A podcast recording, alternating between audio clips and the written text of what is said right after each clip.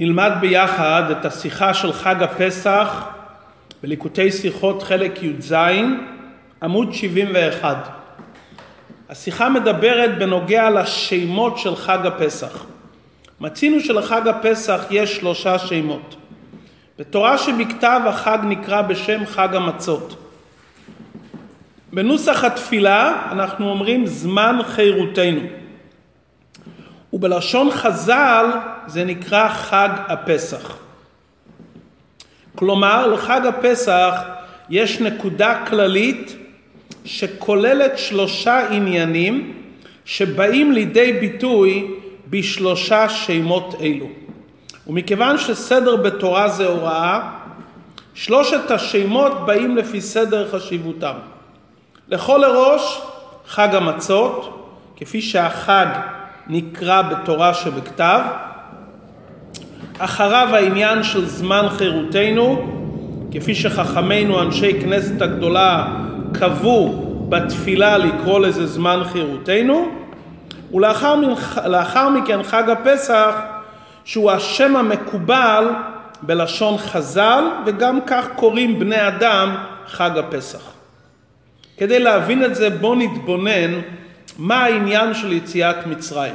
בנבואת יחזקאל מבואר שיציאת מצרים זה לידת עם ישראל. הסיבה לכך שזה נקרא בשם לידה לא רק כי אז נהיינו לעם, גם עמים אחרים נהיו עם, אלא מכיוון שבעת יציאת מצרים בני ישראל נהפכו למציאות חדשה. הכוונה והשלימות של יציאת מצרים זה קבלת התורה. כנאמר בהוציאך את העם ממצרים, תעבדון את האלוקים על ההר הזה. לכן חג השבועות הוא נקבע בסיום של ספירת העומר. כי חג השבועות זה בעצם הסיום של יציאת מצרים לידת עם ישראל. כשעם ישראל נולד ביציאת מצרים, הוא נהפך להיות עם של תורה. כי כל העניין של יציאת מצרים זה קבלת התורה, וכל המהות של יהודי, גם כיחיד, זה התורה. והנקודה הזאתי, זה לא רק בגלל שבמצרים היינו בשפל המצב ולא היינו ראויים לקבל את התורה, אלא מכיוון שהתורה היא שעשועים של הקדוש ברוך הוא, התורה היא חמדה גנוזה, התורה היא נעלית לגמרי מהנבראים. ולכן עבור עם ישראל שנמצאים בעולם זה דבר חדש. התורה היא דבר שהוא לא בגדר אנושי, לא בגדר העולם. ולכן זה שעם ישראל קיבלו את התורה הפך אותם לעם אחר, הפך אותם למציאות חדשה, הפך אותם לעם של תורה. עכשיו נבין את שלושת השמות חג המצות, שלב ב' זמן חירותנו ושלב השלישי חג הפסח. ודווקא על הסדר הזה. כדי להבין את זה ממשיך הרבה בסעיף ג' אנחנו רואים שרב שלומד עם תלמיד שהוא מלמד את התלמיד דבר שכל שהתלמיד לא יכול כרגע להבין את הדברים בכוח שכלו כי זה דבר חדש עבורו לא מכיוון שהוא עד עכשיו לא שמע את זה אלא מכיוון שהרב הולך ללמד אותו דברים שהם למעלה מגדר השכל של התלמיד, מה נדרש מהתלמיד שהרב הולך ללמד אותו דבר שכל שהוא לא רק לא בשייכות לתלמיד כרגע, אלא פשוט זה לא בגדר השכל של התלמיד. זה מציאות חדשה לחלוטין. אומרים חז"ל, התנועה הראשונה שנדרש אצל התלמיד זה ביטול. כדברי חכמינו, תלמיד חכם שיושב בפני רבו, שפתיו נוטפות מור. כלומר, הוא יושב באימה להבין את דברי הרב. כי עם השכל שלו, הוא לא יכול לקבל דבר שכל חדש. מדובר פה על דבר שלמעלה מהמציאות שלו. הוא חייב להיות בביטול, בהיעדר המציאות שלו, ורק אז הוא יכול להיות כלי מוכשר לקבל את הדבר שכל. זה השלב הראשון. שלב שני, הוא צריך להבין את הדברים שהרב מדבר איתו. ובשביל זה הוא צריך להשתמש בשכל שלו, במציאות שלו.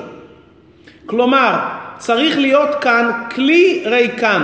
כלי ריקן יש בזה תנועות הפוכות. מצד אחד כלי ריק, שיוכל לקבל את הדברים של הרב, מצד שני הכלי חייב להיות כלי שלם, ללא נקב. כלומר, לא מספיק תנועה של ביטול וענווה, יש צורך בהכנת המוח לקבל דבר שכל שיוכל להבין את הדברים של הרב. ותכלית הלימוד, שסוף כל סוף התלמיד יוכל לעמוד על דעת רבו, ולמרות שכרגע הוא מושלל מן היכולת להבין את דעת רבו, שלכן הרב צריך להשפיע לו שכל מצומצם שיתאים לתלמיד, אבל עומק שכל הרב נמצא בהיעלם בהשפעה המצומצמת שהוא מעביר לתלמיד. וסוף כל סוף התלמיד צריך לצאת מהגבול שלו, להתרומם ולהתאחד עם שכל הרב, לעמוד על דעת רבו. כלומר, יש לנו כאן ג' שלבים. שלב ראשון ביטול, כלי ריק. שלב שני, משתמש בשכל להתייגע, להבין את דברי רבו. זה כלי. ושלב שלישי, שהוא זוכה להבין גם את עומק דברי רבו, לא רק את השכל הגלוי, שבשביל זה הוא צריך לצאת מהגבול שלו, עד שסוף כל סוף הוא יזכה לעמוד על דעת רבו. חכמינו אומרים שזה לוקח 40 שנה עד שהוא מבין את העומק ואת השכל הנפלא של רבו. אילו ג' השלבים שנדרש מתלמיד להבין ולהתאחד עם תורת רבו. ביטול, לימוד, דילוג והתאחדות. ביטול שלב א', שלב ב', שכל, הבנה, שלב ג', דילוג שאתה מתאחד עם עומק דברי הרב. בסוגריים עלינו לומר, כפי שהרבא ממשיך בסעיף ד' ה', שלפני שלושת השלבים הללו יש משהו שצריך להיות הקדמה לפני כל זה. מה הדבר? הרב חייב להפוך את התלמיד, לגרום לו רצון להיות מקבל. כי אם התלמיד לא רוצה להיות מקבל מרבו, הוא בוודאי לא יהיה בתנועה של ביטול ולמידה. וכפי שחכמינו מספרים על רבא, שלפני שהוא לימד את החכמים, הוא אמר מילתא דבדיחותא, כי הוא רצה לפתוח את ליבם, שיהיו כלים להבין את הדברים, ורק לאחר מכן הוא התחיל ללמד אותם. כלומר, לפני הביטול של התלמיד לרב, התלמיד בכלל צריך לרצות להיות תלמיד של הרב. והרב צריך להפוך את התלמיד ולעורר בו את הרצון להיות מקבל. וכפי שחכמינו אומרים, לעולם תהא שמאל דוחה וימין מקרבת, ראשית כל אדם צריך לקרב את התינוק. כפי שהרמב"ם כותב, צריך לזרז אותו בדברים שהם אהובים אצלו, נותן לו אגוזים וכולי, שהוא יבוא ללמוד. ואם הגישה תהיה בשמאל דוחה, התלמיד בכלל לא יבוא. אז ודאי שהסדר הוא שימין קודמת לשמאל. זה עוד לפני שהתלמיד נהפך להיות תלמיד.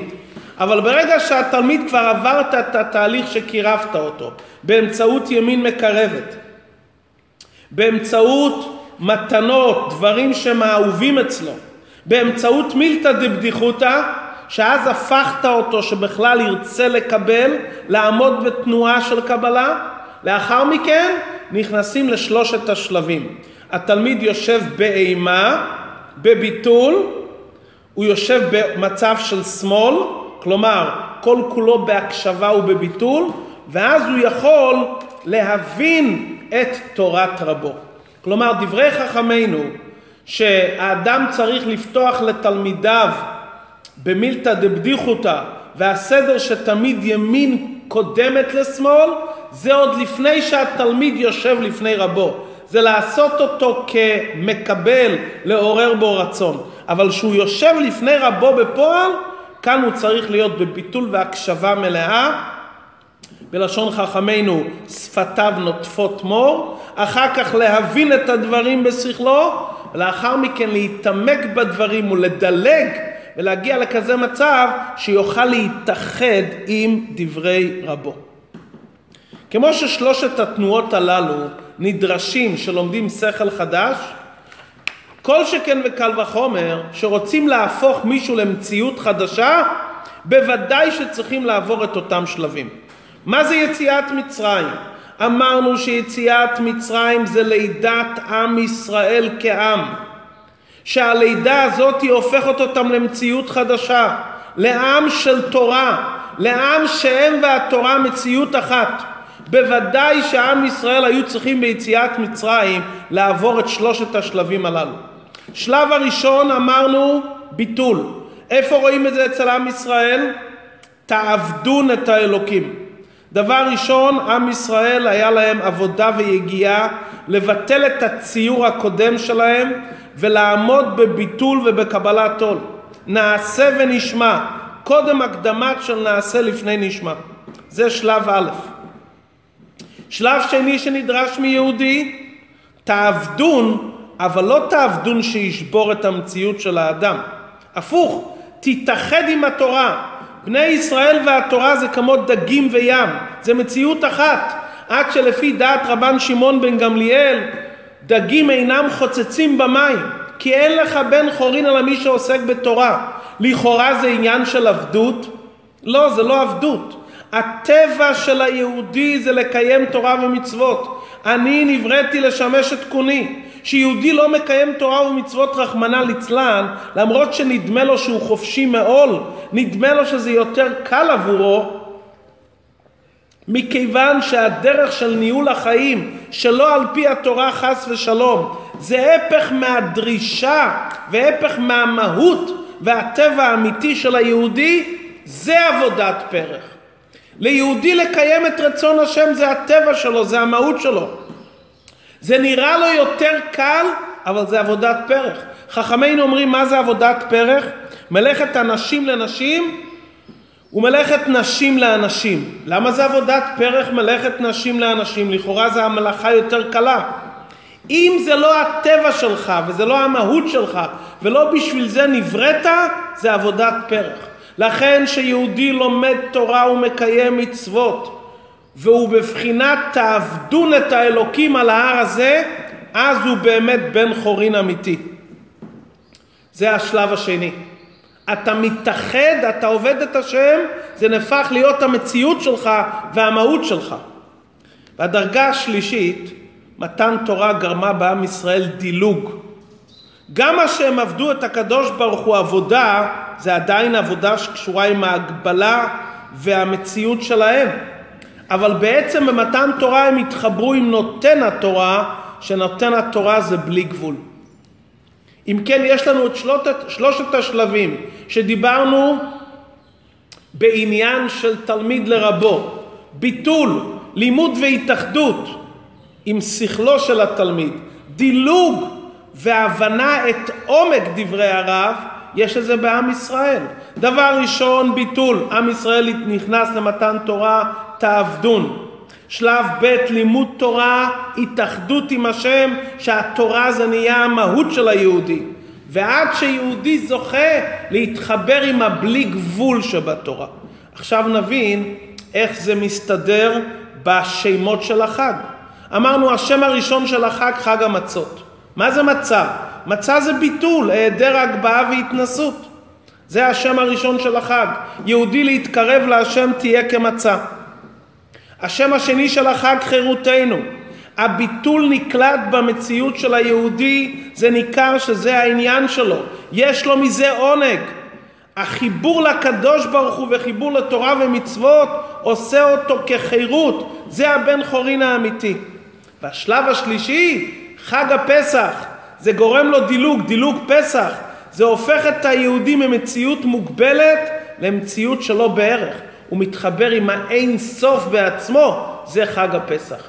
חג המצות, ביטול, זמן חירותנו, חיבור לתורה, נהיית כבן חורין אמיתי. פסח, זכית לדלג מהגבול של העולם ולהתחבר למתן תורה, להתחבר לנותן התורה, שהוא בבחינת אין סוף. בסוגריים, זה לא כתוב בשיחה, אבל כנראה גם השלב המקדים היה לפני זה. אמרנו שהשלב המקדים זה מה שהרב עושה את התלמיד, שיהיה לו רצון להתקרב. הוא אומר לו מילתא דבדיחותא, הוא מראה לו פנים צוחקות, הוא נותן לו אגוזים. איפה זה היה אצל עם ישראל? לכאורה, בכל הניסים והמופתים שהקדוש ברוך הוא עשה לעם ישראל בהיותם במצרים, בשנה האחרונה, מתשרי ועד יציאת מצרים, זה היה גילוי הערה אלוקית שהפכה את עם ישראל לרצון להתחבר להשם. זה לא נאמר כאן בשיחה, אבל לכאורה גם זה היה הנקודה שאמרנו שהיא ההקדמה עוד לפני שלושת השלבים, לעשות את התלמיד ברצון להתקרב לרב. מסיים הרב את השיחה בסעיף ז', אחד ההוראות בעבודת השם מהשיחה, מהשלושת השמות של החג, מצה, ביטול, חירות, התאחדות ודילוג. ראשית העבודה עיקרה ושורשה זה יראה וקבלת עול, עבודת עבד. אבל העבודה לא צריכה להיות מתוך עצבות חס ושלום, ובטח לא מתוך עניין של שבירה, שהרי ועמך כולם צדיקים. יש מקרה יוצא מן הכלל אם אדם חס ושלום עבר כאלו עוונות שהעמיד מחיצה, הוא צריך לשבור את הקליפות על ידי שבירת ליבו ומרירות נפשו, כפי שלמדנו בתניא. אבל הסדר בעבודת השם זה ביטול לא מתוך שבירה, כי בקדושה אין שבירה. כל הצורך של מרירות ולב נשבר זה רק מצד הגוף ונפש הבעמית. אם חס ושלום הנפש הבעמית שולטת על האדם, אז האדם צריך להגיע ללב נשבר, למרירות, שזה גבורות של קדושה שמבטל את העניינים בלתי רצויים ואת השליטה של הצד השמאלי של הנפש הבעמית. אבל נפש האלוקית אין מושג של שבירה. נפש האלוקית הכל צריך להיות מתוך עניין של שמחה. וכפי שידוע הסיפור עם אדמו"ר הזקן, שהיה לו קופסה מטבק, מכסף, ללא מכסה. איפה היה המכסה? במכסה שהיה מבריק, אדמו"ר הזקן השתמש כדי לכוון את התפילין של ראש שיהיו מכוונים באמצע.